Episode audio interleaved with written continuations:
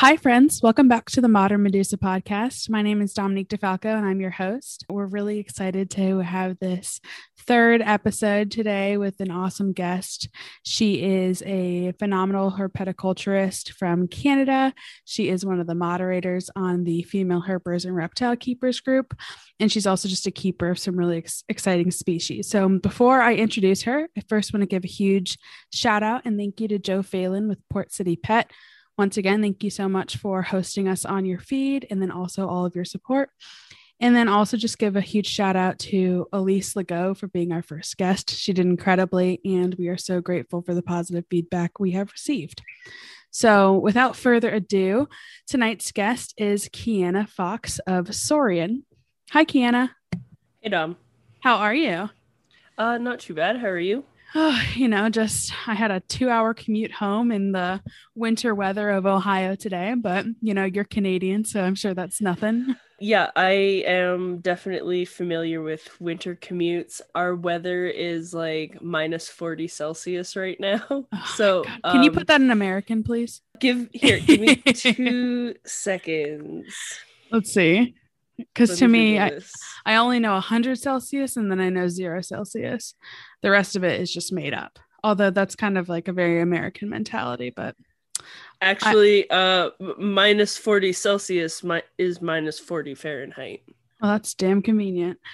I don't. So, um, I I don't know if you've ever experienced minus forty Fahrenheit, but um, if you have, uh, that's how cold basically all of Canada is right now. Yeah, I no thank you.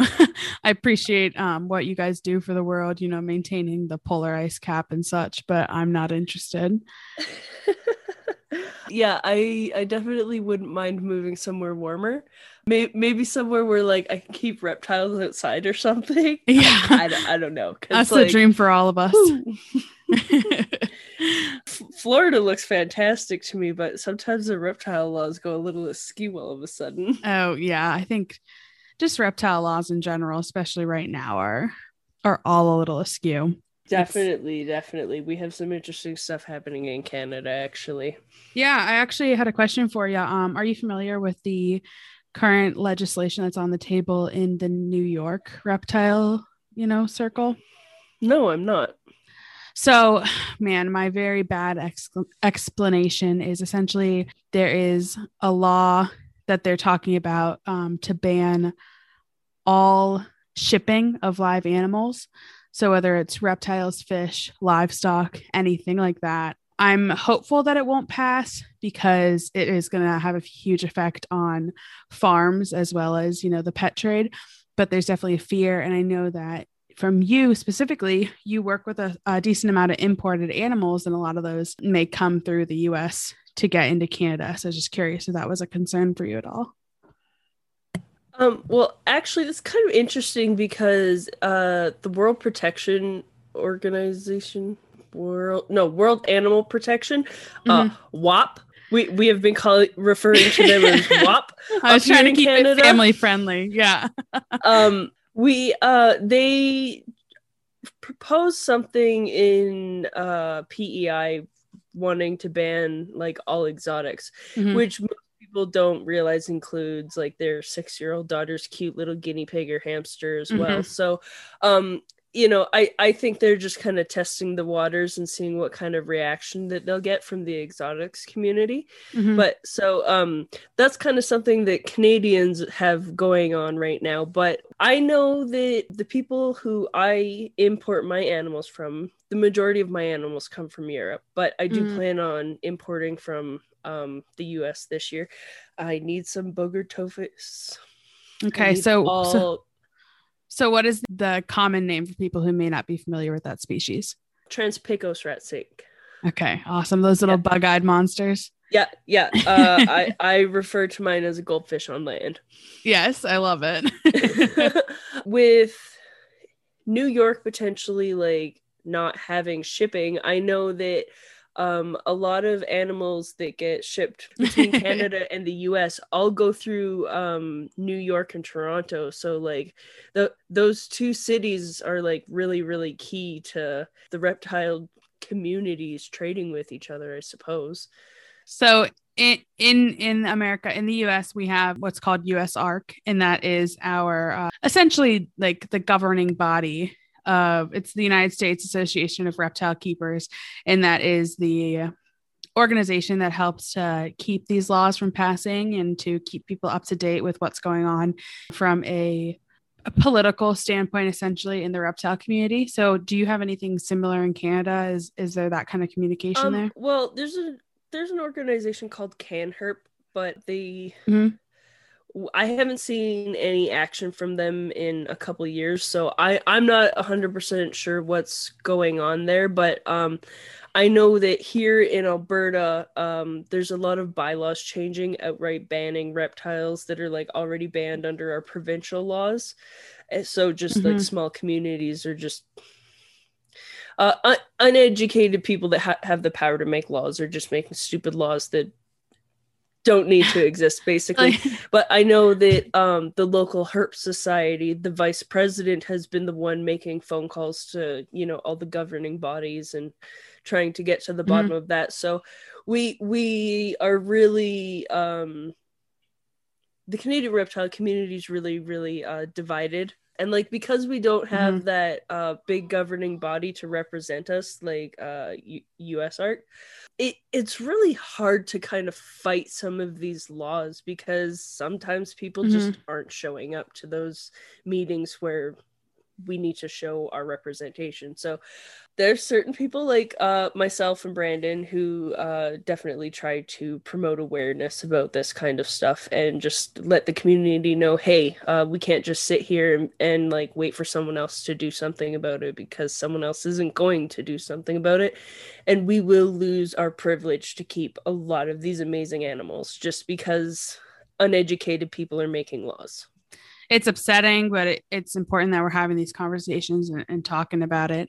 So switching gears a little bit, um, because that's kind of the current events, but I want to talk a little bit more about you and what you do.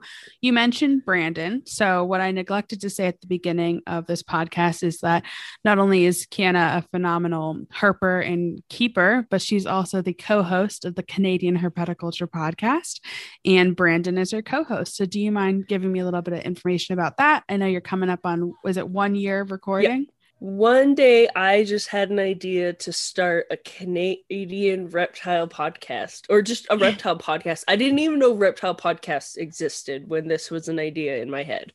Mm-hmm. Um, and uh, one of my mentors, uh, Vanan from Canadian Ophidiophile, he's just like, no, do it. Like, be, be the voice, like be the voice for your community. Like, just do it. And I was like, yeah, okay, okay, I'm gonna do this. And then I met Brandon at, I believe, W C R E twenty nineteen, which is the Western Canada Reptile Expo. And we just hit it off, became great friends. And um, because, I don't know, just because we hit it off so well, I asked him if he wanted to be my co-host. And then we just kind of got the ball rolling. And February eighth, twenty twenty, we put out our first episode, and we've been going hard ever since. Um, yeah, it, it has been wild. So wild. I never thought that like, just kind of like two nobodies could like do something like this, because mm-hmm. neither of us are big breeders or anything like that. Like Brandon had a clutch last year.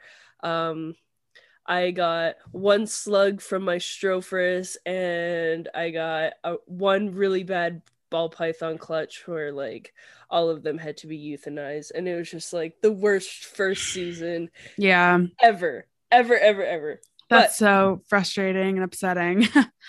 Well, we, me, me and my partner Tyler, we like really tried to not let us like. We just wanted to turn it into a learning experience. Move on, do next season better, grow from it. Mm-hmm. That's so. Kind of all you can do. You know, we have these conversations that while this is a hobby, at the end of the day, we're still working with lives, and, and lives are fragile and, and precious, and and you can't control a lot of what's happening. So I think props to you though for being open and talking about it, because that's something that a lot of people would let their pride kind of get in the way and wouldn't want to, you know, talk about failure, even though it's part of the hobby. Oh, I I have uh, I have no issues being wrong or admitting I'm wrong. I have no issues sharing my successes, my failures. Like, if someone else can learn from something I screwed up, then that's something that they don't have to fuck up to learn. So, you know, you started the Canadian Herpetoculture podcast. You, I, you know, you call yourself a nobody. I would disagree. I think you're, I've said it once, I'll say it again, a phenomenal representation of women in the hobby, particularly. You're, um, you know, one of the moderators in the Female Herpers and Reptile Keepers group. You keep some really interesting species, which we'll get into a little bit more. But tell me how you got started. What is it that brought you into reptiles? Why were you the weird girl who likes snakes? You know, that's how we all start. It's always kind of been a family thing for me, which I realize most people like really do not have that. But my grandma had a six foot male iguana named Iggy. And then like one day he attacked her. And not so shocking. What, what, that sounds like a what I'm iguana. assuming, what I'm assuming is like it was breeding season, and if if you know, you know. Mm-hmm. um, so uh, Iggy went to go live with like a a relative down like in a different town, and so like I'd see him when we went to go visit there and stuff like that.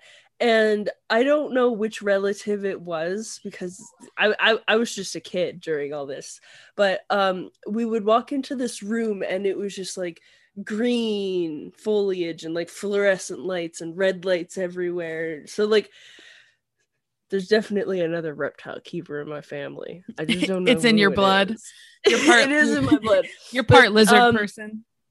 And then um, my father was also super into exotics since before him and my mom got together. And, you know, he, he always kind of had cool stuff, uh, told me stories about his turtles and stuff that he had before him and my mom were together, and these big tanks. And we...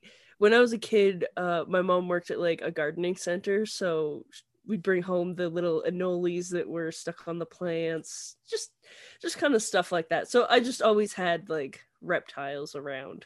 I think that's so cool and so interesting, because especially as a as a woman in the hobby, it seems like that's not often the story, that you grew up with reptiles, especially your grandma having a reptile. I think that's- my grandma had an unhealthy obsession with like snake print pattern. She would wear head to toe like snake print, from like her dress to her high heels. Oh like, my God. She sounds like a badass. People don't understand. Oh, she was. She was such a badass. And I mean, called- I think, I think anyone who can keep an adult male iguana is just like correctly is automatically badass. Uh, no, I wouldn't say it was correctly. Oh, this okay. Is the nineties. Uh, that's a good point. That's a good point. Keeping keeping's come a long way. You know, like I remember, I was ten. Yeah, I had to have been around ten, and we got an Argus monitor from the pet store. They told us it was a yellow spotted tegu. Similar, you know, basically the same thing. yeah, yeah it, was, it was kind of close, but like, uh, so we set it, we built it in an enclosure the exact same way the pet store told us to, and it was like oh, that's a good start. Glass and chicken wire.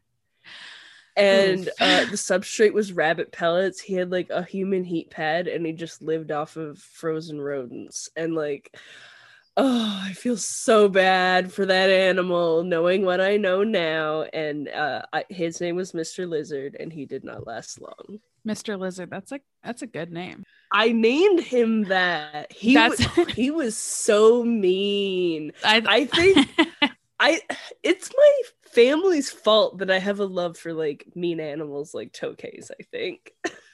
I think that's awesome though, because that's, you know, tokays, that's an unappreciated animal, that's for sure. I've got yeah, a, the um... personality's relatable though. I wasn't gonna say it, but yeah. So, you know, you started with Mister Lizard, the maybe tegu, maybe Argus monitor, and and kind of how did your collection grow from there? So you're still, you know, you've, how long have you been doing this now? Like fifteen years you've been working with animals? After I moved out of my parents' house, parents' house, um, I, I didn't have reptiles for quite a while, until probably I was twenty or so. So I guess it's only like four years, but whatever, not the point. Um, mm-hmm. uh, I ended up just, I lived a couple blocks down from uh, a, like a really big, well, not a really big reptile shop, but a really well-known reptile shop. And so I'd just go in there and check out the bearded dragons and stuff like that. And like they had some like really, really high quality animals and just like amazing animals, like green tree p- pythons out, out the wazoo, just like eye candy everywhere. Eventually, like I bought a couple bearded dragons, and then like I got into tokays, and then in twenty fifteen, I bred tokays for like a year. Uh, me and my uh, partner at the time went our separate ways, so to put. And I got out of reptiles for a couple years, except for um, just a couple oddball animals that I kept, like um, my first rescue ever. Uh, his name is Bo. He is a boa constrictor, a, a B I, and I still have him. So uh, I've had him since twenty fourteen, I believe, and he's he's still going strong. He's been the one animal that's always like, I've always kept him through everything, you mm-hmm. know, been you... through multiple breakups. It's like, you know, like a like a good sweater, you know, Ben went yeah. through it all. So, yeah, he's like, he's my ride or die snake. You said that your first rescue. So mm-hmm. um, I, there's a couple things I want to talk about. One, a potentially controversial topic. I'd love to hear your thought on what you consider to be a true rescue situation. Um, and then also a little bit more about your experience with rescues, because I know you have one right now, or you have two that you're treating, and and how you work with those. Okay, so um, the way I was rescuing was not not the greatest. It, I, I was new to the hobby, and like my heart was in the right place, but my wallet wasn't there. Mm-hmm. You know, I think, and I think um, that's a, an important like comment to make really quickly. Um, this is a conversation Kiana and I have had multiple times. Um, for people who don't know, my background with reptiles is actually working for a reptile rescue, so I use the term rescue in the same way you would rescue a cat or a dog from a shelter. And I know that's just not generally how people view rescues in the reptile hobby as, as commonly. So this conversation that Kiana and I are going to have isn't to be rude or dismissive of anyone taking in rescue cases for their animals, but this is based off of a foundation of conversations we've had before. So go ahead with that little disclaimer. You know, I just, I just wanted to help these animals that I saw being like clearly neglected and like posted online. But like so many of these animals were just like beyond even medical care. Mm-hmm. So, um, you know, you know, I, I, I would like, you know, treat for parasites and this and that, and like have the rescue cow, and you, you know, like. I, I didn't do the worst job, but like mm-hmm. so many of them were just like so beyond death's door and should have just like gone and been put down instead of tried to have been rehabbed. Mm-hmm. Um, and that's and- that's such an interesting, that's a really tough line to like to walk um, with like when it is worth it to rehab an animal, because not only the physical stress it puts on the animal, but the mental and emotional stress it can put on the keeper is sometimes just not worth it. Yeah, well, exactly. It just, after putting all this work to try and save an animal and having it still pass away, just kind of like it started to get too heavy for me. So mm-hmm. um, I, I stopped doing the rescue stuff. Like I haven't even looked at Kijiji in years because it's just depressing. Mm-hmm. And like, you know, I, I know that like there's a lot of fantastic breeders that use sites like that, and like that that's great, like no, no no shade to them, but I just um you know, it's it's just when when you see all the sick and dying animals in there, it's just, you know, yeah, I can't look at it. I need my blinders on. I need to focus on the correct side of the community. Mm-hmm. And it could be hard too when you've built a collection of animals from breeders or from more legitimate sources, and bringing in a rescue can be such a worry to your current collection and, and to your current animals, and, and such a threat essentially. Well, um, so there was a situation here where um, we had to uh, go and remove some animals from a province where they were illegal. and uh, relocate them here where they are legal. And mm-hmm. um, one of them ended up having mites. So uh, I ended up with a good fun round of mites in, in my quarantine room. Thank God. Thank God it was in my quarantine room, though. But that's exactly why you do that, right? Mm-hmm. And, you know, m- mites aren't the worst case ever. Like, that, no. They're just annoying. But I got like, lice a lot as a kid, so I'm not that afraid of mice, of mites. I, I used to sit in front of the T V with a head full of mayonnaise. That's how we got rid of, rid of lice where I was. Mm. uh, yeah. I got it a ton. As, I got lice a ton as a kid because I had like hair down to my butt. So I was like, yeah, pri- I was prime feasting material. Oh, so like, oh. totally like, I get it, I get it. But like, I don't know. It, it's easy to treat. Just mm-hmm. don't don't stress it. No need to get mad over it. It's just something that happens with reptiles sometimes. And I think that like if you're in the hobby long enough, then mites are going to happen to everybody. Mm-hmm. And that's why okay. quarantine's so important. Yeah. Oh, that's and even, one of the reasons why. And even like a modified quarantine is better than no quarantine at all. What is, um, what's your quarantine procedures like, and how does it vary from animal to animal, or, or what you're keeping in quarantine? Um, so basically I had, my quarantine room is a different room in the house. Mm-hmm. Um, I, I would love for it to be on in a different building, but I just don't have that ability right now. As mm-hmm. soon as I can, that's exactly what's happening. But, um, once you move so to the U S, maybe we'll see what happens. But, um, so quarantine tools, like supplies are quarantine supplies. Um, anything not quarantine is not quarantine. So, mm. uh, different sets of like hemostats and all that kind of stuff. If I'm dealing with quarantine animals, they are last on the list. I'll deal with my main collection first, and then mm-hmm. the the more risky stuff last. And then um, I ha- have uh, I use Vercon for sanitizing. Mm-hmm. What is that? So, uh, it's a vet grade disinfectant, basically. Okay. So I think if it's uh, good for a vet, it's probably good for me.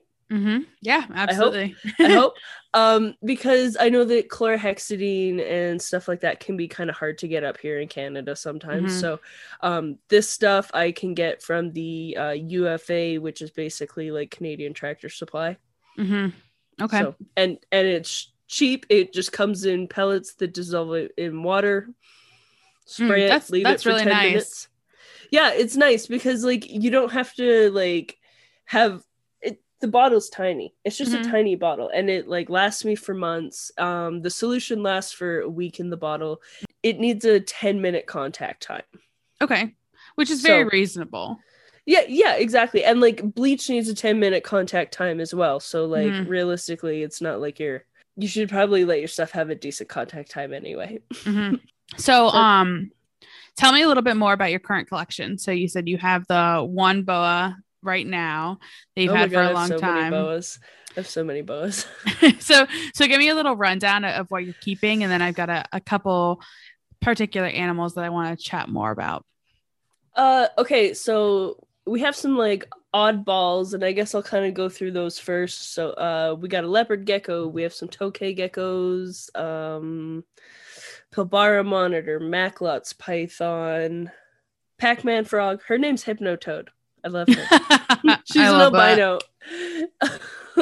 um, yeah, I think those are just kind of like all the one-off animals. And then mm-hmm. I have uh, a couple normal boas, um, a couple different morph boas. They're they're all uh, constrictor imperial. No, yeah, B I. No, whatever. They're all B Is.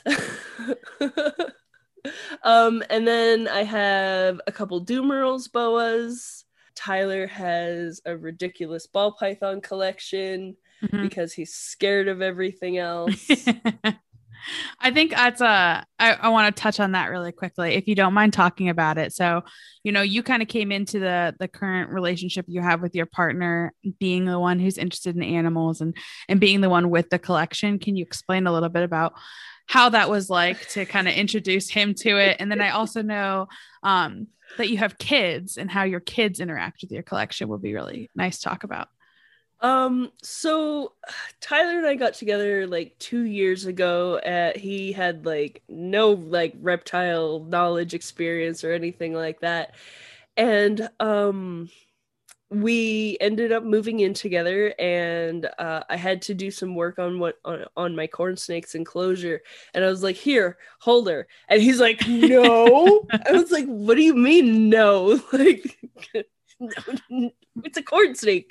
Like, that wasn't an option. No? Yeah. It wasn't a question. And he's like, no. I was like, he, he had been to my like old place a million times. Like, he knew I had snakes. So I was just like, what do you mean no? Like, you know, I have these animals. Like, mm-hmm. And I was like, are you scared of them? He's like, yeah. I was like, we've been dating for how long? And you've never mentioned that you're terrified of my animals? Oh my God. And then, so uh, eventually my cousin was like, hey, uh, can, can you take, can you take my ball pythons? Mm-hmm. I'm o- I'm over it. And I was like, yes, fine, I will take them and I will rehome them. And then um we got them, and Tyler fell in love. That's so fun. I love it when someone finds their species. Well, and I I like I didn't have ball pythons before that, because like they're just not the species for me. Um mm-hmm. You know, like it's just not my kind of animal. Mm-hmm. and and so Um, so now I have thirty ball pythons. You wow. know how like, you know how men are always like, my wife wanted a cat and I did, and I said no, so we compromised and we got a cat. Yeah. Uh, except genders reversed and ball pythons. I love it. And then you got thirty. I, I of never them. wanted a ball python, so I have thirty ball pythons. Is there any um particular morph that he enjoys? Is it more just for fun? Do you have a breeding plan in, in mind? Anything like super yellow, like he he loves like lavenders and bananas and stuff like that. Mm-hmm. So uh he is the light side, and I'm definitely like the dark side of the morphs, because like okay. um I I figured if he's getting into it, then like I'm definitely gonna like learn alongside with him and help him out. People can hate on ball pythons, but you have to admit that some of them are just really badass. Well, like they just exactly. look cool. Exactly. And like um I'll I'll see something really cool and I'll like message it to him, and I'll be like, hey, this could like work really really neat with like this animal this animal this animal that we have in the future. Mm-hmm. And so like um you know, a couple of my friends have been like, in five years you guys are going to be producing some really cool stuff, and it's just mm-hmm. like okay, that feels good. Like that, that, it makes me feel like I'm at least investing properly in right. these animals. Mm-hmm. And like I like all the colors and stuff. They're neat looking. Mm-hmm. Uh, and, and, and they're, they're fun species to keep. I mean, they don't do a lot, but they're, you know, it's nice. You, you really do open a drawer of just rainbow whenever you see what's in there. Oh yeah, exactly. Um, and then like my, my youngest, she is a snake lover. Your like, youngest human? Your yes, human my child? youngest human. Yes. Okay. Uh, my proto-human. Ah, yes. Yes. Uh, my redheaded proto-human. Uh, she absolutely loves ball pythons and boas. Mm-hmm. Um, we'll go over to Brandon's house, and he has this like massive female. Uh, her name is Cuddles, and she's like, she has she has to be like at least seven foot. Wow. You know, it and and that's like being realistic about the size, not yeah. saying like I have a six foot ball python kind of thing. Yeah. Uh, like she's she has to be like a healthy seven foot, and like a thick girl. Mm, love to see and, it and Lily comes down the hallway, and she has Cuddles wrapped around her neck, and Cuddles' tail's almost touching the floor, and her nose is almost touching the floor. And I'm just like, that snake is too big for you. Yeah. Like, oh my God. And she just loved it. Mm-hmm. Loved it, loved it, loved it. I, I think she is going to be a hardcore uh, boa girl when she is older. Mm-hmm. Um, right now she has glowfish. We're we're starting small. I mean, that's a good place to start, though. I love I I was a fish girl when I was a kid because I couldn't have reptiles, and so I think that's such a great place to start, because I would argue that fish are harder than reptiles.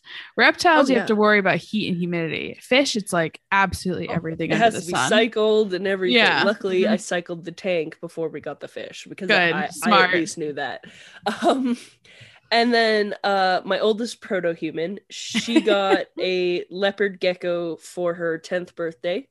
Mm-hmm. Uh, at first she was like looking at Max Snows and stuff like that, and I'm like, of course of course you want something this expensive. And then all of a sudden uh Lisa, Lisa Ashton of Gecko Place, like hugest shout out to her, she's like one of the most amazing leopard gecko breeders in Canada and like so knowledgeable. She uh opens the last drawer and it's just this like fiery uh little normal female, and mm-hmm. my daughter is like, that one, she's so pretty, and she's like losing it over how beautiful this normal leopard gecko is. And I'm like, you are my child, you are my child. Well, there's there's something to be appreciated about like the animals in their most natural state. Yeah, you know? Like they're they're great. They're absolutely great. Mm-hmm. Um, and like I am so happy that my kids have like the same passion about reptiles as I do. Mm-hmm. Like. Autumn, my my oldest, she just got Jerry, her leopard gecko, set up in a nice P V C enclosure mm-hmm. over the weekend and stuff like that. So she just really enjoys being able to like create the environment and stuff like that for her. So, mm-hmm. so do your I'm, kids just... do they assist with, you know, the the cleaning, the feeding, and everything that comes with the animals as well? Uh, they Lily mainly helps me with um the rodents. Mm-hmm. So she she's a great help with the rodents. She fills their water bottles and stuff like that. Mm-hmm. Um, and then Autumn just kind of takes takes care of Jerry. She mm-hmm. she's in that teenager phase. Ooh, so, so fun. So she just lets me know when she's out of food for her gecko, and I go buy her more food for her gecko. Perfect. Yeah. So it's very much an as needed kind of thing. Yeah. Yeah. Like uh, Autumn cleans Jerry's enclosure out every weekend and stuff like that, so like she she's a phenomenal little keeper, and like mm-hmm. I'm I'm really proud of her. Like Lily likes hanging out with the mice and watching them and stuff like that, so mm-hmm. I think I mean that's such a cool, you know, learning experience for your kids to grow up with, to see, especially, you know, a woman in the hobby, to see their mom like being a badass doing these cool things, and, and also teaching them about nature and animals. And I think, you know, the respect for the animals is really important. Well, um, uh, when Autumn was like six years old, she came home from school and she's like, Mom, I want to be a nature ranger. So I was like, yes. She. What is, is a nature na- ranger? I have no clue. I think okay. It's just, like, I wasn't some, sure like, if it was a Canadian thing. I think it's just like some kids conservation thing where they can like learn how to do conservation and stuff like that. Mm-hmm. And I was just like, okay, that's so wholesome. Like she loves animals and like wants to take care of them and stuff like that. And like, we already have reptiles and stuff. So yeah, I, I think that's great. Do you notice that, you know, it, it, it's, it's tough right now with COVID, but um, with your kids, how do their friends react to coming over to their house and they have the mom who's got all the crazy animals? They're, I think they're just used to it. Okay. So I, I don't know. It's funny because, yeah. you know, even I'll have friends come over and they're like, can we see the snakes? And I'm like, yeah, duh. Of course. I want to take them out too.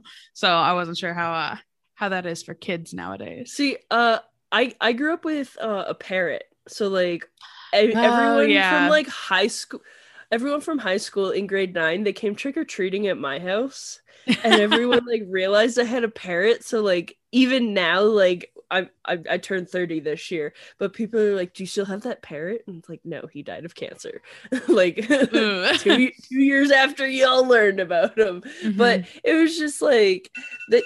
Oh my god, how do I turn jeez this off? Okay. I'm sorry, I'm so sorry. Oh, you're fine. Um, but um they just for years they were like, that parrot was so cool, it was so cool, so cool, and they like saw it once. So I, I definitely get like that side of it where mm-hmm. like the animals just wowed the other kids, where it's like something so normal for you. Mm-hmm. It's it's funny because there are legitimately days where I forget that I have my animals, like not in the in a neglectful way, but in a way that I'm just living my life, and then I come home and I'm like, oh yes, I have all of these to care for.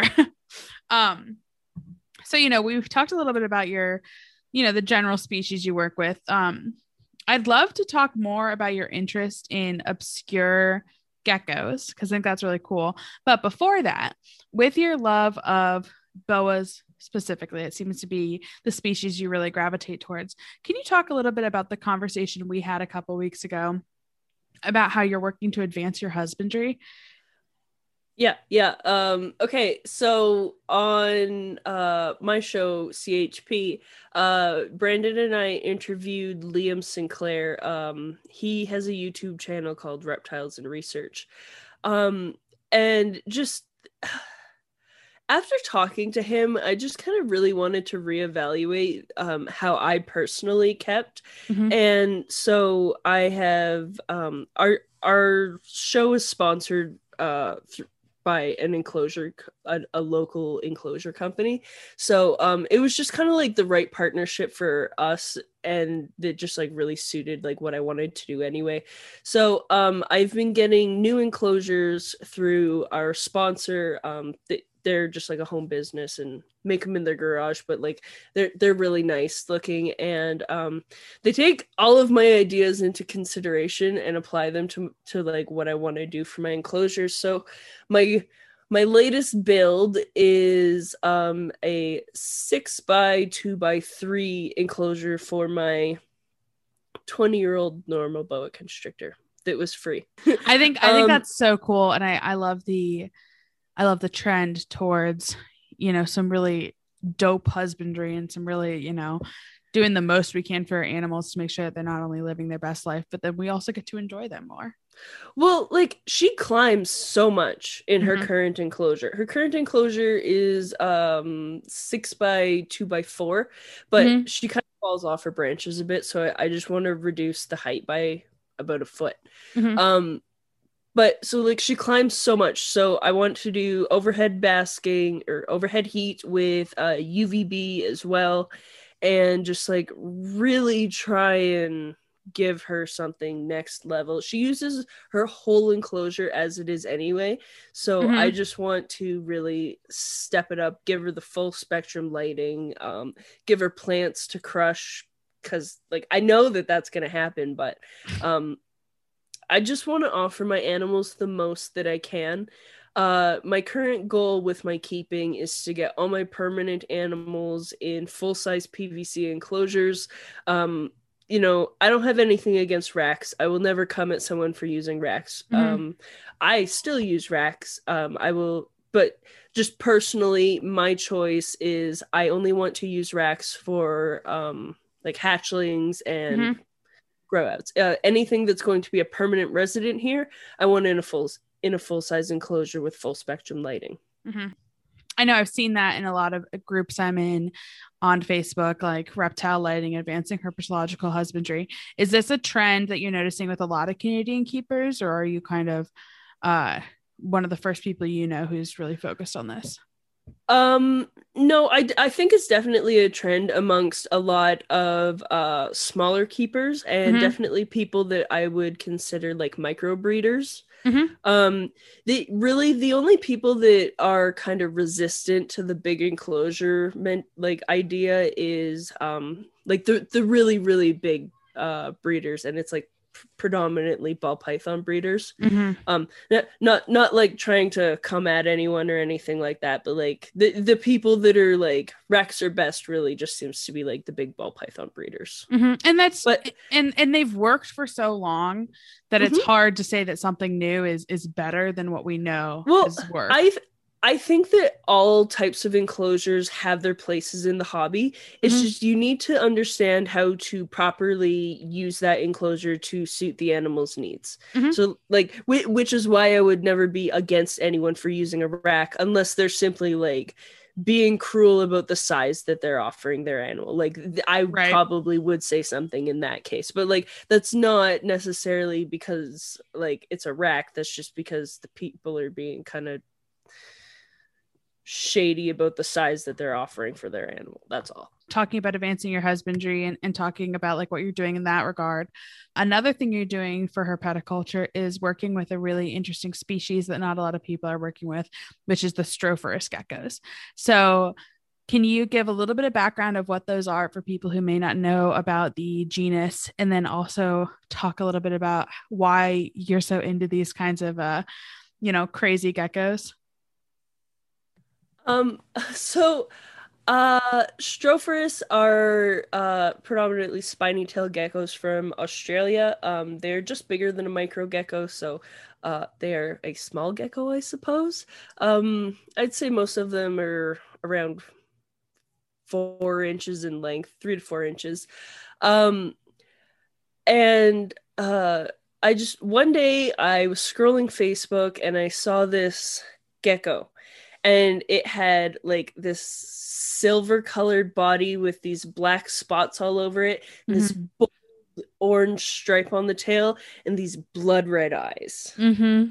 And I was like, what is that? And it was a Strophurus taenicauda. And I was like, I have never lusted after anything so hard other than my man. And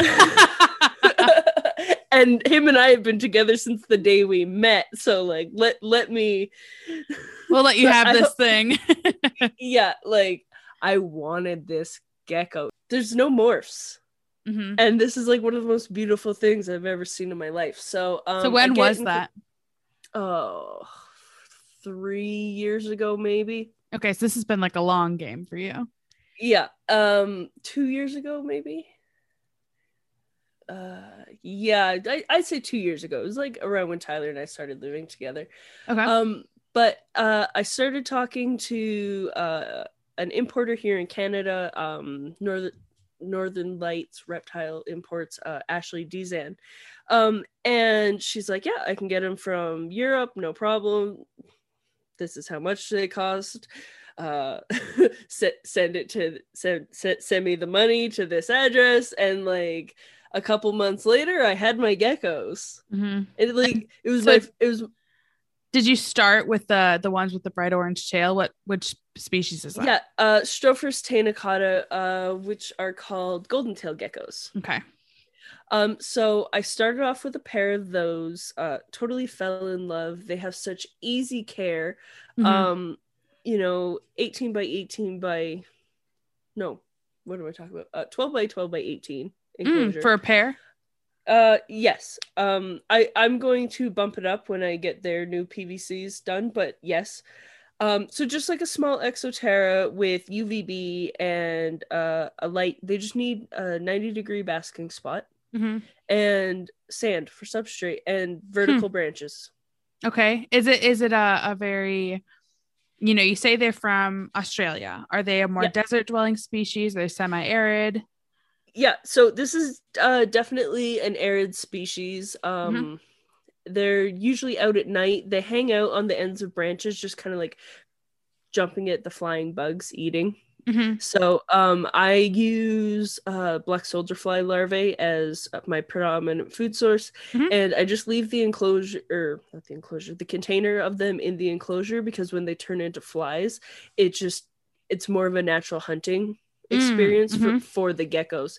And um, because they're so rich in calcium, they're an absolutely fantastic feeder.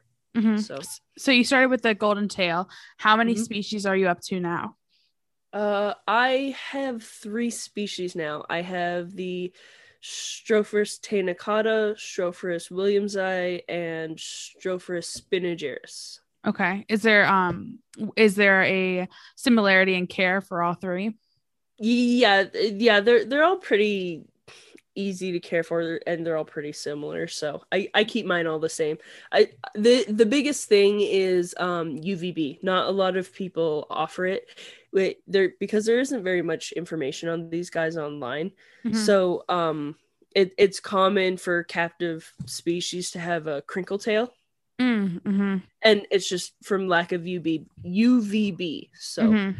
um that that's one thing I really like try to emphasize to new keepers is like you really need to make sure that you have that. um I'd say I I know a lot of species um cryptic bask, but these guys will sleep right out in the open. Huh. Okay. So like th- these guys are getting like U V B on, on a regular basis, even when they're sleeping. Mm-hmm. Um, they're, they're not shy animals. Uh, they, they have this really, really cool ability to um, shoot this uh, sticky, smelly goo substance from their, from their tail. Oh, like from the tip of their tail? Um, or okay, more their cloaca so- area or somewhere else. No, uh, so they are spiny-tailed geckos. Mm-hmm. So all this ew comes out of the spines in their tail.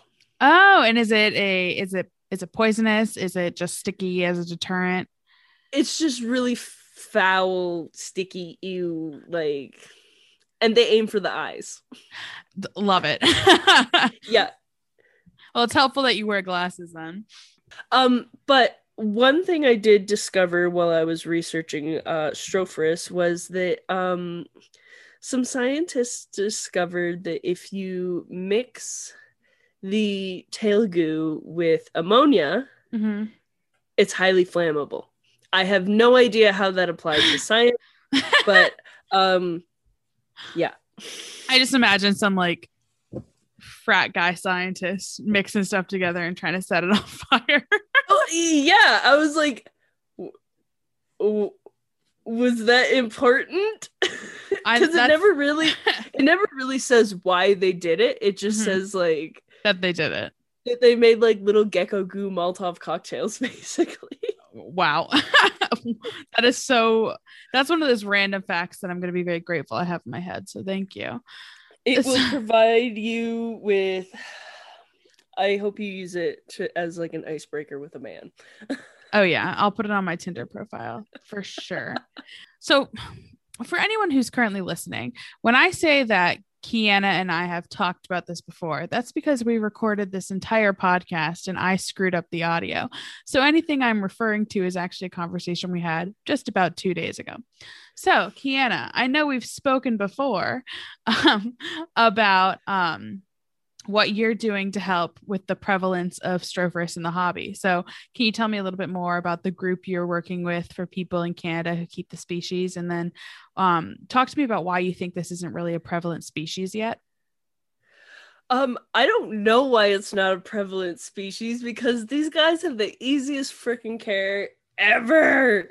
Um, I don't, I don't know. I love them. I really love them. They're such uh, like beautiful animals just to look at. And mm-hmm. uh, because there's so many different species of them, um, their, their looks really, really vary. Mm-hmm. And so like there, there's a Strophurus for everybody, I swear. So are they um, fairly easy to breed as well? I, I, I don't know yet. That's true. I'm that's not, true. From what you've read. I'm, I'm not having too much luck at the moment. Um, but I did talk to the breeder that uh, some of mine came from, and um, he said that it, in their during their second winter is like way better to pair them. Mm. So, yeah, it's it's a learning curve, right? Like it, right. W- that's what happens when you get into something that's really not very worked on. Um, I started my Facebook group. It's called Strophurus in Canada. And it's just so uh, people with Strophurus can kind of connect. Mm-hmm. Um, because there's a whopping ten members. Hot damn. I'm a tenth of the population. Hot damn. You're in the top ten percent. You're in the top ten of all um, breeders in Canada. I believe I have one of the most diverse Strophurus collections in Canada. Mm-hmm. With a whopping three species. Wow. Hot so, damn. Um, once again. I and like if, if that's wrong, like someone please correct me. Um mm-hmm. Like I'm, I'm not saying that for clout. But um a lot of us have just like decided that we're just going to trade babies mm-hmm. to each other so like we can get the species that we all want to work with. Um and there's really none of us are competing against each other or anything like that. We're it's just I think we're just all enjoying these species together. Mm-hmm. So That's you said it. that you imported yours from Europe. Are they a more popular species to be kept over there? Yeah, I think so. Um, I think most Australian species are, tend to be bigger in Europe. Mm-hmm. I, I don't know why. Uh, probably because it's easier to smuggle there to there. And like basically no comment. a- any Australian species was like smuggled out of Australia. So like mm-hmm. mine are all like captive bred for like many, many generations. So mm-hmm. so I'm uh, I'm I'm hoping that you have, you know, fingers crossed for a successful clutch this year. Um, I wanted to transition a little bit and talk kind of about your experience in the hobby in Canada, um, and how it is to be a woman in the hobby in Canada. I know that you have already mentioned some really important and um, influential women keepers in Canada, or the the woman who helps you with the, I almost said smuggling, with the importing. You have smuggling, smuggling in my head. um, so I'd love to talk more about your experience in that regard. And then also, you know, get your thoughts on, on where women in the hobby are going and how things are going with the group and stuff like that. Um, so like a decade ago, when I came into like the actual reptile community, um, there were so many uh, just like really, really strong female breeders that like were were big names in the community. Mm-hmm. So um, were they in it, particular species or just kind of across the board?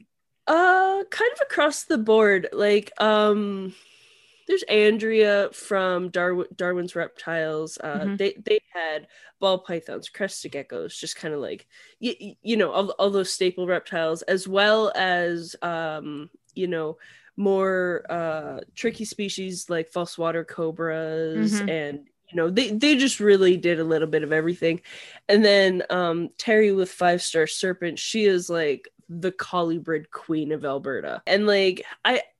I find a lot of them, um, a lot of the women in the hobby all do kind of their own thing. Um, mm-hmm. a, a lot of, a lot of new breeders are like in the ball python market, but I think that's just kind of how, how the hobby is in general. Mm-hmm. But, um, any of the women that have like really solidified names for themselves are just kind of, they specialize in their area.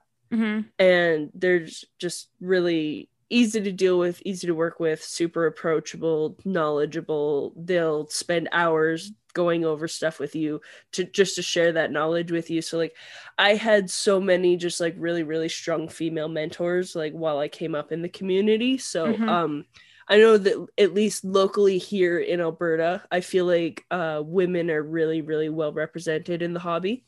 Mm-hmm. And and like there's definitely like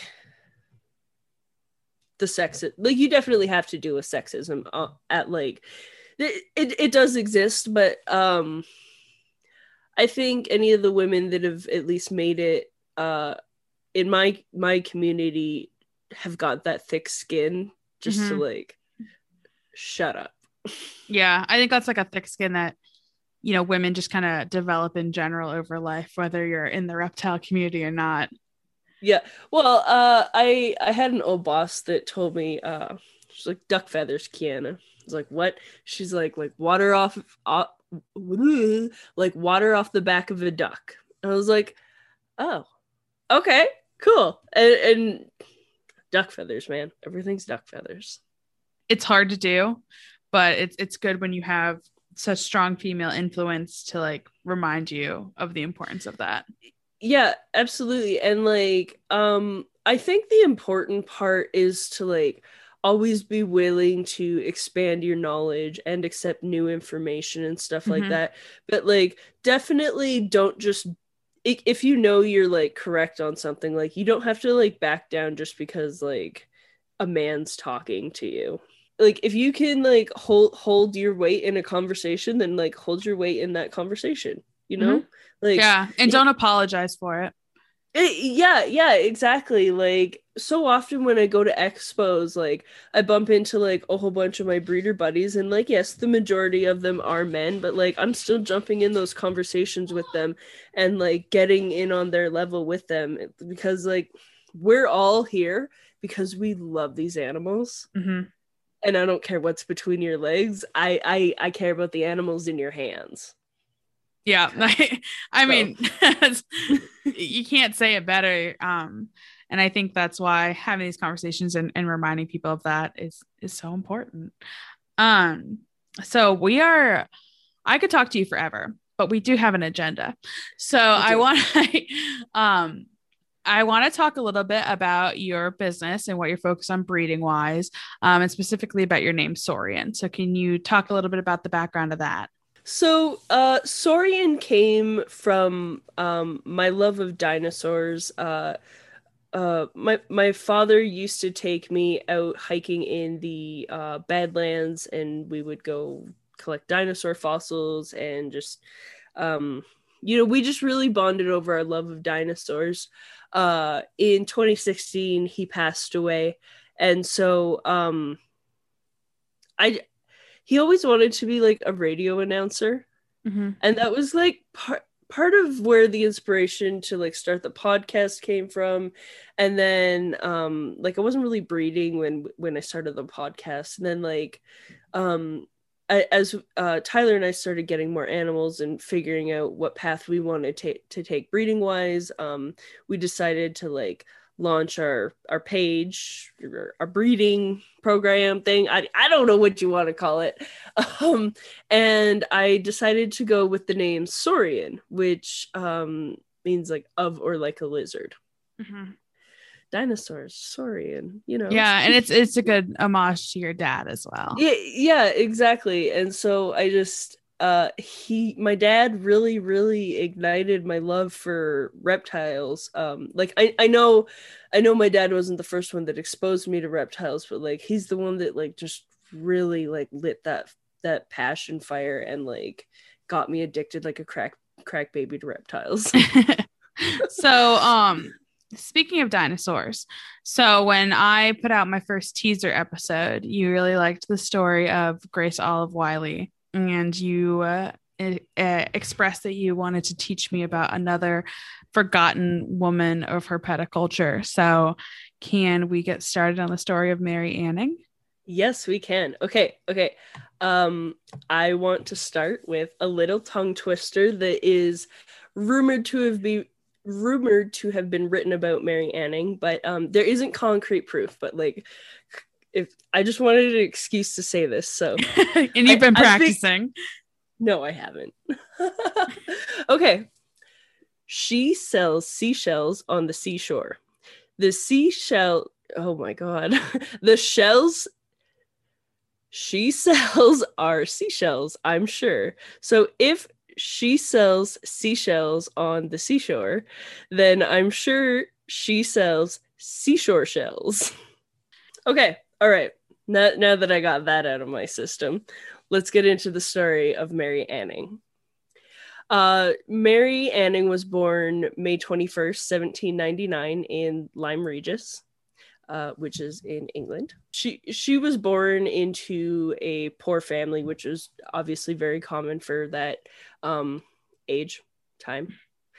Uh, she was one of ten children, and uh, her and her older brother Joseph were the only two to survive out of those ten children. Um, and that's a bad clutch. Yeah, yeah, that's, it is. It is. They, they not a good joke. Whew, they did some hard culling. um,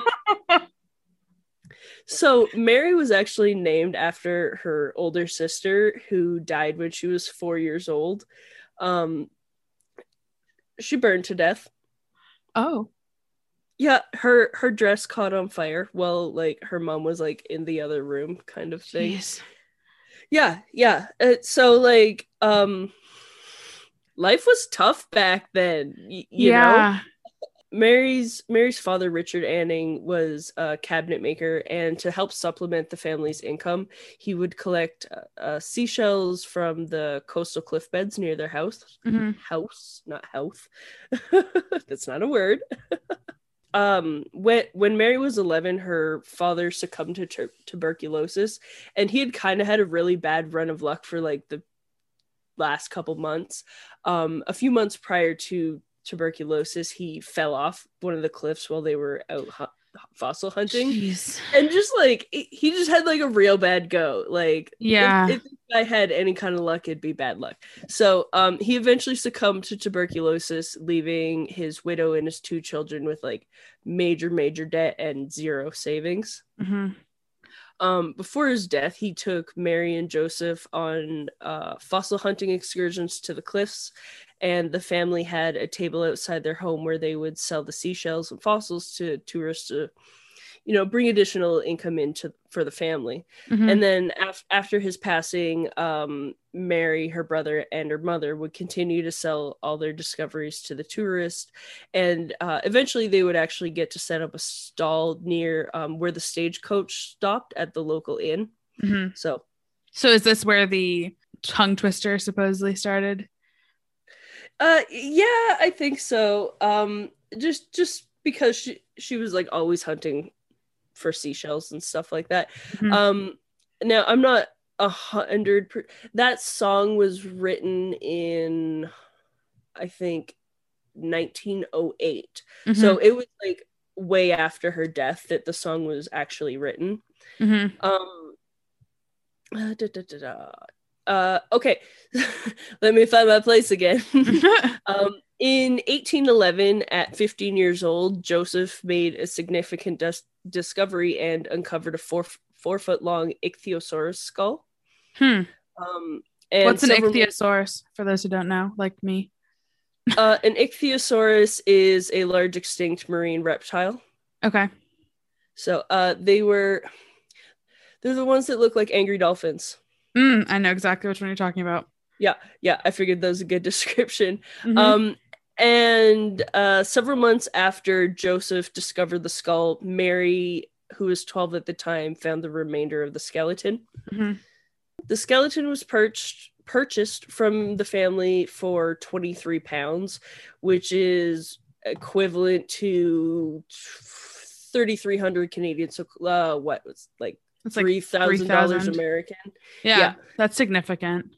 Yeah, well, especially in that time, right? Right. Um, and the family, or not the family, geez. Uh, and it was displayed in England. Um, now, it was really common for museums and stuff like that to not actually pay the family. And mm-hmm. their mother would have to, like, basically write them angry letters and be like, hey, like, you owe us money, like, we're we're poor. Mm-hmm. You have our stuff, like, hello. In eighteen twenty, Lieutenant Colonel uh, Thomas James Birch, um, he he had purchased a whole bunch of fossils from the family.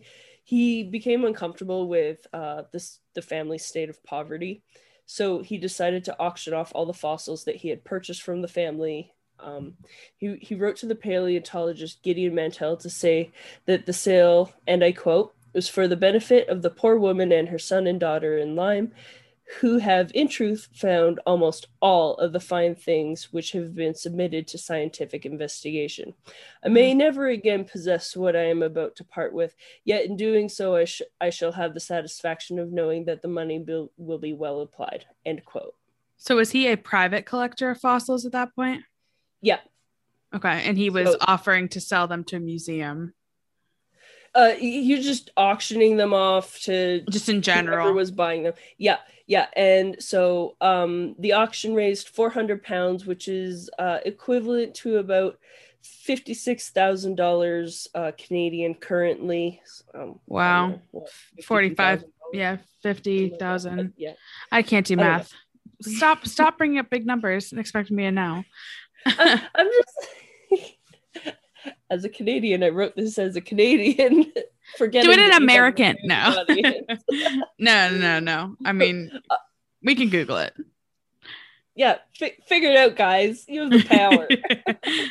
um, Mary continued to support herself by selling uh, common ammonites and belemnites shells, and occasionally she would find a rare vertebrate fossil. Um, it's said that she would faithfully... Uh, it's said that she faithfully co- combed the cliffs every day with her terrier, um, and unfortunately uh, a cliff slide happened and it killed her dog. And um, as she's like looking at all the rubble around, and it's like it stopped at her feet, she realized like how close she came to it being her that passed away while she yeah. was fossil hunting. So um yes. Yeah, well, it was just, it. I guess it was hard work to, like, get those scientific contributions, right? And at this time, was her brother still assisting with the fossil hunting? I am not entirely sure. Mm-hmm. Um, so the, one of the issues with Mary Anning is her life wasn't very well documented, because, mm-hmm. obviously because she was a woman in this time period. Mm-hmm. Uh, Mary always had like a kind of like a folklore kind of thing about her. Um, and and it, it it started right when she was like really, really little. When she was fifteen months old, um, there were three ladies standing beside a tree at uh, the horse races, and one of them was holding Mary. A strike of lightning came and hit the tree. It killed all three women, and Mary uh, was knocked unconscious and survived, and uh, they revived her by throwing her in a bathtub of water. I, I, I don't... I don't know. I don't know. But the the local physician said that it was it was a miracle. Wow. Yeah, that's a so, miracle nowadays too. yeah. Yep. um, Just toss so, the child in a pool. Okay. Yeah. Right. Like I. I know. I know. Um, and as as she continued to make more important discoveries, her reputation just got even bigger. Mm-hmm. So. Um, uh, on in December eighteen twenty-three, she found a complete skeleton of a plesiosaur, a long-necked marine reptile. Mm-hmm. In eighteen twenty-eight, a flying reptile known as a pterosaur, and she even discovered that it was commonly known as a bezoar stone was in fact dinosaur poop, which is what hmm. we call coprolites now. Hmm. um. Because she grew up poor, she was illiterate, um, but uh, as determined women, I, I think we all know that, like, stuff like that doesn't stop us when we really, really want something. Um, mm-hmm. She would find scientific papers and handwrite her own copies, including her own illustrations that were rumored to be hard to tell apart from the originals. Wow. Yeah, so, like, I think that's really, really cool. And and it obviously taught her to read by doing that as well. Mm-hmm. When when Mary was twenty-seven, she was, she was finally able to purchase a home with a small glass storefront, which she named Anning's Fossil Depot. Mm-hmm. Uh, and it was even covered by the local paper. So she's hmm. just a li- little bit, little bit more well-known, right? Right. Um, and I think for uh, a, you know, a woman to be written about in those times, I think that was like kind of a big deal. Mm-hmm. Um, geologists and fossil collectors from all over Europe and America would um, travel to Lyme to visit Mary's tiny little fossil shop. Mm-hmm. In eighteen thirty-nine, she wrote to the Magazine of Natural History to question a claim that they made in an article that a recently discovered fossil of the prehistoric shark called Hypnotoad uh, represented a new species as mm-hmm. an error. Um, because hmm. she had uh, discovered the existence of fossil sharks with both straight and hooked teeth many years ago. Um, and that letter was one of the um, few copies of her writing that was actually saved and preserved. That's nice that they have yeah. that proof. It, yeah, it's just like one of the, and it's one of the like few things that they actually have. Despite Mary's significant contributions to science, as a woman, she was treated like an outsider to, um, in the scientific community. Mm-hmm. The Geological Society of London di- of London didn't allow women as members or to even attend meetings. But they'll take her credit. Of course, of course. um, Unfortunately, due to the sexism, Mary became really resentful after reading paper after paper written by men um, being published about her discoveries, always failing to mention her. Mm-hmm. Um, in a letter, she wrote, and I quote, "The world has used me so unkindly. I fear it has made me suspicious of everyone," end quote. Wow, that's sad. Oh, it's just kind of like, gives you that woman scorned kind of feel. And like, she has every right to feel that way as well. Like yeah. she made really significant contributions, and every like all the men were just like, I discovered this because I am writing the paper. Yeah, because she can't read and she can't like fight back because it's a woman in the eighteen hundreds, and oh, and she's not welcome in the and geological she, yeah society. And she's just the fossil digger, she's not the yeah. scientist. Yeah, exactly. um a- Anna Piney, who's a young woman some that uh who sometimes accompanied Mary while mm-hmm. she collected fossils, um, she wrote, and I quote, "She says the world has used her ill. These men of learning have sucked her brains and made a great deal of publishing works, of which she has furnished the contents, while she derived none of the advantages," end quote. So, uh, like, she definitely made it known that she felt like she was done wrong, and she absolutely mm-hmm. was. That's awesome um, that she even, like, it, it, it's incredible that we're praising the fact that she even said anything, but that's a, that's a huge thing that she did to even just yeah. stand up. Well, imagine standing up to, like, the men of science in that time, you know? Mm-mm. Like, I can't. Like, it would not be, it'd be, it's, it'd be scary to see how it, it was received, right? Mm-hmm. Um, Mary also assisted um, paleontologist uh, Thomas Hawkins with his efforts to collect ich- Ichthyosaurus fossils in Lyme in the eighteen thirties. Um, Mary was aware of his penchant to enhance the fossils he collected. Um, she wrote, and I quote, "He is such an enthusiast that he makes things he imagines they ought to be, and not as they are really found," end quote. Mm. A few a, f- a few years later, there was a public scandal, um, and it was announced that Hawkins had inserted fake bones to make some ichthyosaur skeletons seem more complete. Later sold them to the government uh, oh. for, the British, for the British Museum's collection without the appraisers knowing about the additions. I, okay, you got to give him some props. Because uh, at least he was good at being a fraud. Well, like, uh, and it wasn't like total fraud. He just mm-hmm. like enhanced it, spiced it up a little bit, right? Of course. Yeah, you know, on that. We've all done it to a school paper or two, or a podcast. uh, again, because Mary was um. always in poverty, regardless of her discoveries. Um, William Buckland persuaded the Association for the Advancement of Science and the British government to award Mary an annuity, uh, which is known as a civilist pension, in return for her many contribute co- this contributions. You had this problem Thanks. last time too. I know, I know. Contributions. Contributions to the science of geology.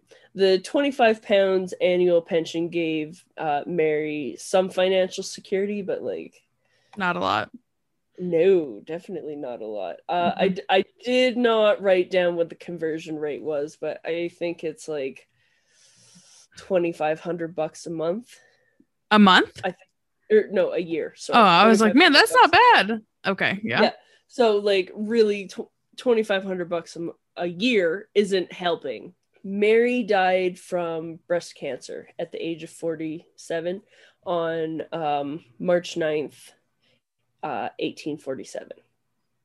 Gosh, I think that's such, I'm, that's such a shame to me when like... she died so young. Like, yeah, just to hear how young she died and, and to, you know, to to die from breast cancer specifically is like, just, it's just devastating. It's hard. It's hard. It's devastating Absolutely. nowadays, and it's devastating like to listen to it back mm-hmm. then.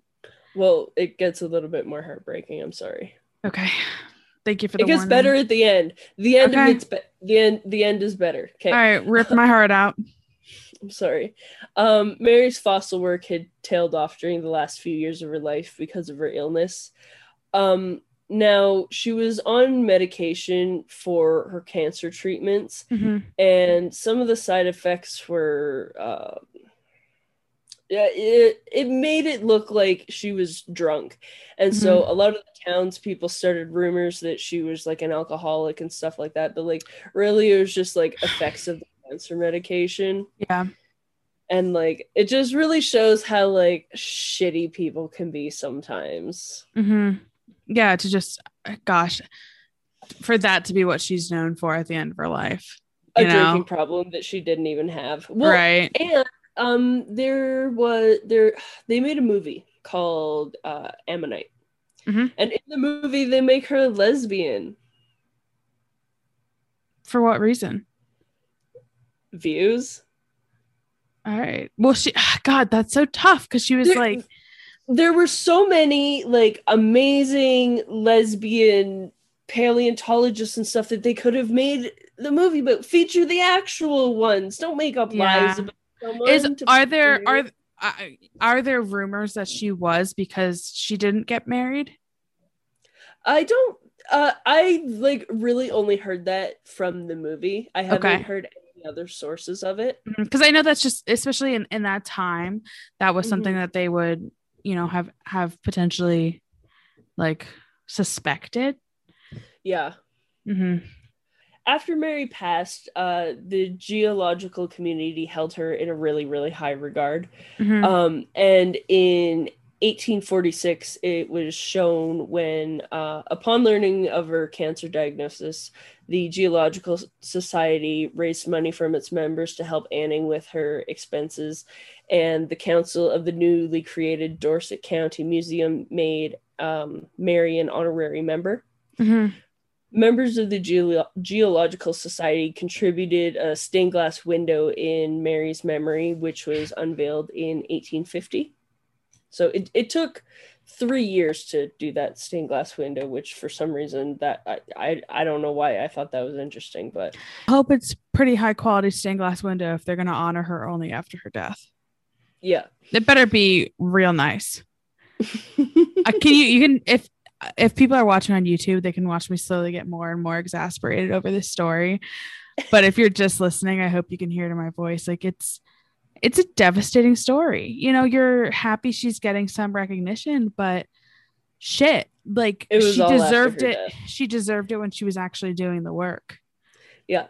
So um, after Mary's death, Hen- Hen- Henry Delabeche, sorry, I, I, I can't speak French names. um, who was president of the Geological Society, wrote a eulogy that he read to a meeting of the society and published in its quarterly transactions. So like their their meeting minutes, basically. Mm-hmm. Um, it, it was the first eulogy given for a woman, and mm-hmm. these honors were normally only for uh, the fellows of the society, mm-hmm. which did not admit women until like nineteen oh four. Wow. Yeah. Um, so uh, the eulogy states, and I quote, "I cannot close this notice of our losses by death without ad- adverting to that to that of one, who though not placed among even the easier classes of society, but one who had to earn her daily bread by her labor, yet c- contributed her talents and untiring researches to no small degree to our knowledge of the great an- Ichthyosaurians and other forms of or- organic life entombed in the vicinity of Lyme Regis." End quote. So like, you're dead, but like, here's some credit. Yeah, without saying her name. Yeah. Well, uh, he, he yeah, like, yeah, I, I guess, yeah, he didn't. Yeah, gosh, that's, you know, like, good. I'm glad that they recognized her. Um, they recognized her contributions, but damn, am I glad that you're bringing it back up now?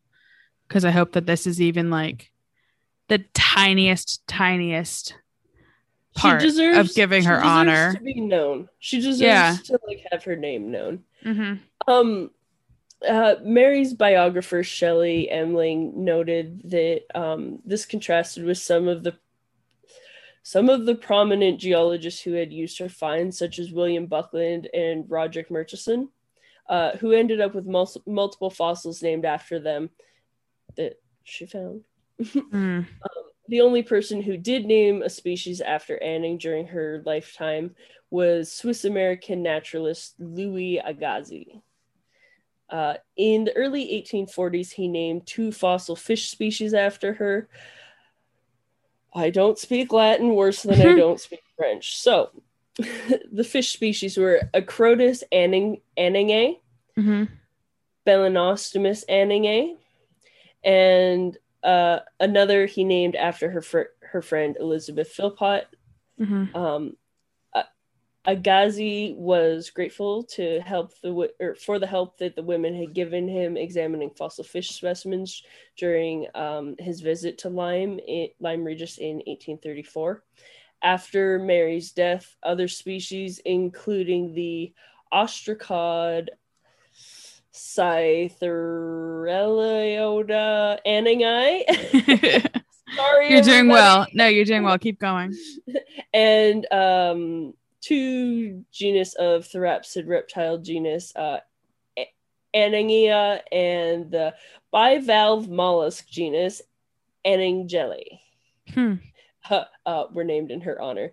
Um, in twenty twelve, the Plesiosaur genus A- Anningosaura was named after Anning, and the species Ichthyosaurus anningae was named after her in twenty fifteen. Okay, well, that's nice. That's good to hear. You yeah. know, that she's getting that credit. Yeah, I just, I just wish it wasn't like one hundred fifty years too late. Mm-hmm. Her, her contributions will not go unappreciated. No, absolutely not. And like, so. The reason I thought Mary Anning was so important for like us to talk about was because she discovered so many ancient reptiles, mm-hmm. not even dinosaurs, but like she found ancient reptiles. And right. I just, I think it's important that other people know about her. Mm-hmm. And so what was it that, that drew you to her specifically? Like, how did you f- find out about her? Brandon and I were recording an episode with Doctor Uh, James Gardner, who is the curator of paleoherpetology at the Royal Tyrrell Museum here in Alberta. That sounds so, like a cool museum. It is cool. It is so cool.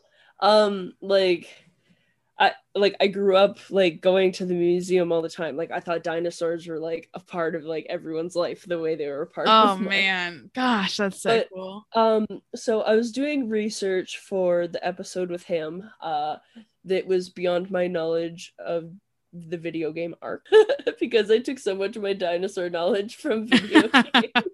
I was talking to another friend of mine who is really, really into um, dinosaurs. And I was like, hey, is there anything that like you would want me to ask this like paleoherpetologist? Mm-hmm. And he's like, yeah, why why was Mary Anning screwed over by sexism and like robbed of all her contributions? We said, I, I worded it very, very differently. Of course. We questions to the museum because they had to get approved, right? Mm-hmm. and and the like Doctor Gardner like crossed some off the list that like he just wasn't experienced enough to answer or like just didn't know the answer or whatever. And mm-hmm. one of the questions he knocked off was Mary Anning. Oh damn it. So now but, now you're doing her justice here.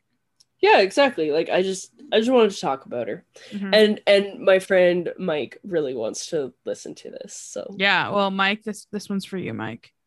Um, well, Kiana, I appreciate it. We're really approaching our time here. Um, yes. So first off, thank you so much for recording not one, but two episodes. Cause I freaked out yesterday when I texted you that the audio was screwed up. So fingers crossed, this one sounds okay. Um, I want to thank you for having me on your podcast. Uh, that was yeah, such absolutely. a pleasure to speak with you and Brandon. Um, and thank you for bringing Mary Anning's story to light. That was, I, it was great the first time to hear it. And then the second time I picked up on a lot of things I kind of zoned out for.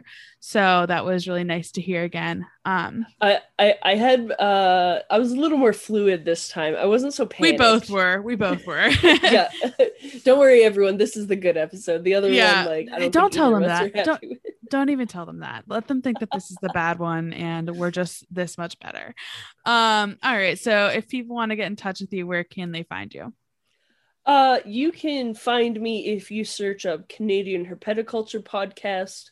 Um, I am on all major podcast platforms. Um, you can find uh, the animals that I'm working with um, on Sorian, Facebook, Instagram, TikTok, all that stuff. I'm on there for everything.